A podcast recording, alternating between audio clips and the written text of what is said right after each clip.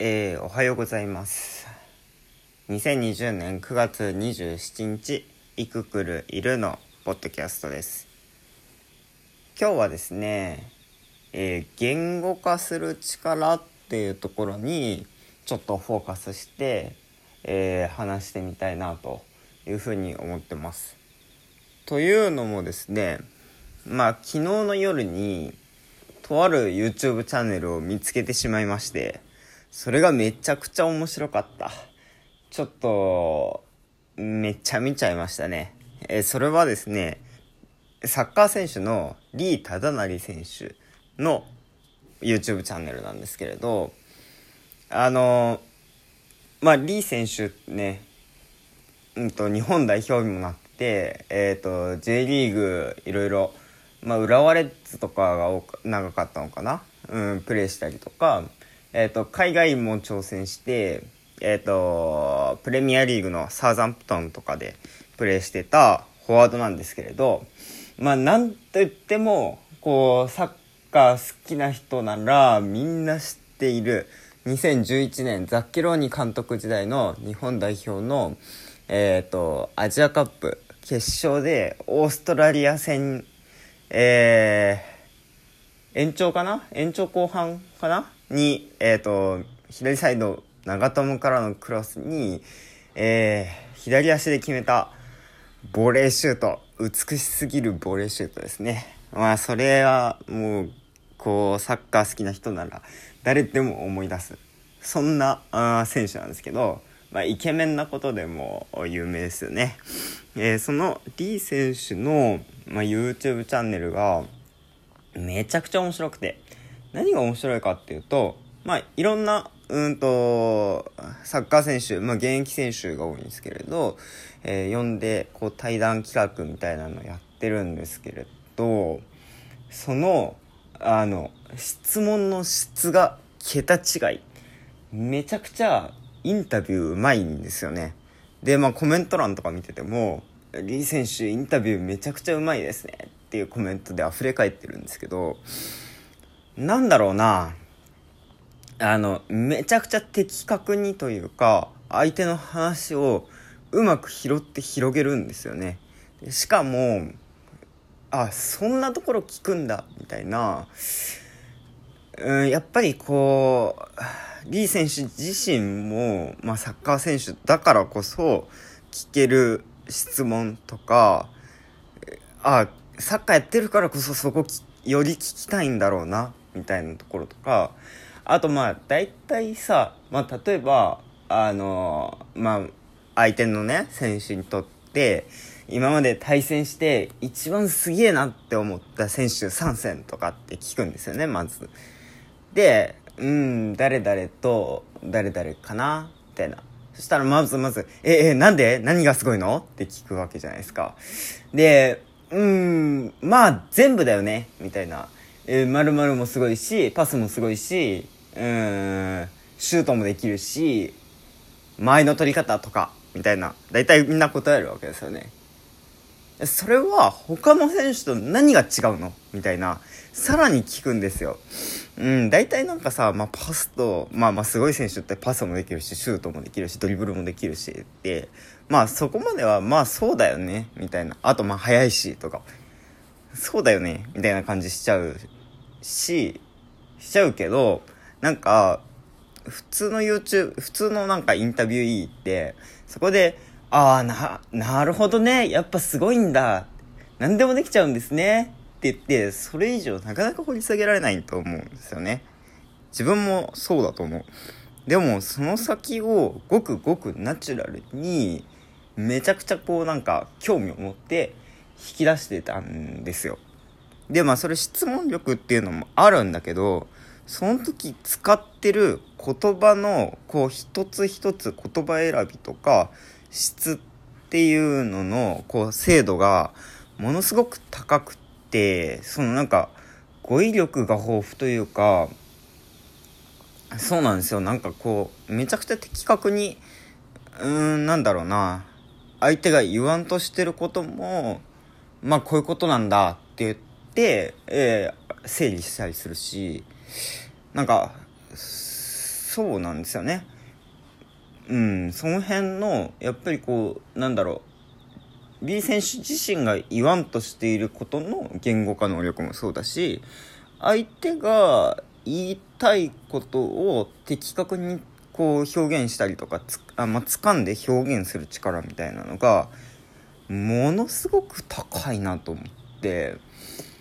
いやすごかったですね。で、まあ、この言語化する力ってうん。まあいろんな場面で必要になる力だとは思うんだけどまあ僕もこの2年ぐらいものすごく実感することが多くていやここ最近そうでもなかったんだけどまあ特にあの大学院入って最初の頃とか自分が何の研究をしようとしてるのかとかうん自分がこう研究したいというか面白いと思っている社会の中に起きている現象ってどういうことなのかどういう切り口で見るとどう見えるのかみたいなところを相手に伝えるってめちゃくちゃ難しいっていう壁にぶち当たってなんかそれって他の現象とはどう違うのとかどういう部分が面白いのとか一旦説明してみたけどそれってどういうことなのって聞かれたらなんか自分が自分が繰り出した言葉なはずなのにその意味をいまいち伝えられないみたいなことがまあまああっていやその力ってやっぱめちゃくちゃ重要だなっていうふうに思うんですよね。それがなんか本当にこう本質にたどり着く力みたいなところにまあ直結してくるだろうしやっぱりその力がうんまあなんか失礼な言い方かもしれないけれどその力がある人との会話とない人との会話ってなんか全然まあその楽しさとかって言ったらさまた全然別の評価軸もあるわけだからなんかそれはそれでいいんだけどそのなんかうんディープな話に深い話とか本質的な話とかまあ終わった後になんかこう何か得られた話みたいなところにこうたどり着くかたどり着かないかってうん全然違うなというふうに思ってて。このあの言語化能力ってどうやって身につくのかなって言ったら、まあ、1個は爆発を踏むしかないのかなっていうふうには思うんですよね。あ自分自身もなんか爆発を踏む機会がうーん今まで限りなく少ないというかまあそれなりにいろんな場面でトレーニングしまあまあ意識的にかどうかはともかくとしてねトレトレーニングしてきたかもしてきたとは思うんですよねでもとはいえ「うん君が言ってるそれってどういうことなの?」ってなんかそこに対して問いかけてくる人とかただ突き放すようにこう問いかけるだけじゃなくて「えそれってこういうことじゃないの?」とか「こういうことなのかな?」っていうふうになんか再言語化をしてみてくれるそこの能力が高い人ってそんなに今まで出会ってこなかったなと思ってそこはやっぱりなんかあのまあ、大学院の先生だ先生たちはやっぱその存在かなとは思うんですよね。であと、まあ、大学院だけじゃなくて学部時代の先生とかも、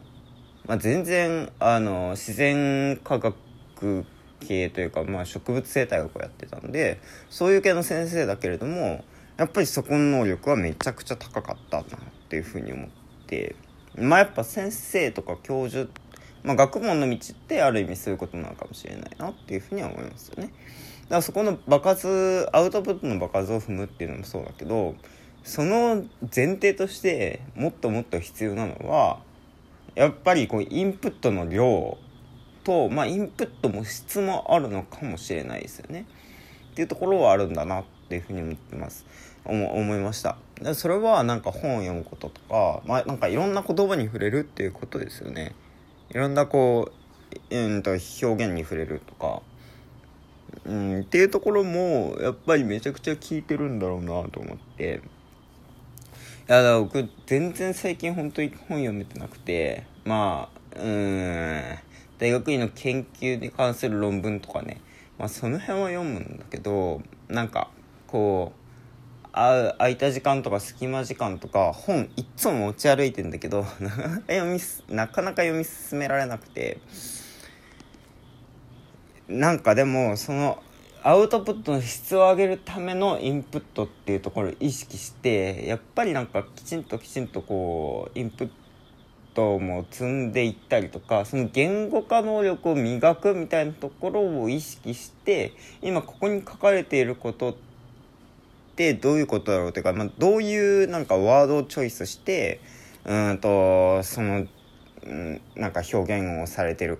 表現をされてるかみたいなところをある程度意識的に見ながらそういう本とかでインプットしていくみたいなのはまあまああってもいいのかなっていうふうに思いましたね。いやどなんかどうしてもこう耳からとか動画とかなんかそういう方向ばっかりなんだよな最近それはなんか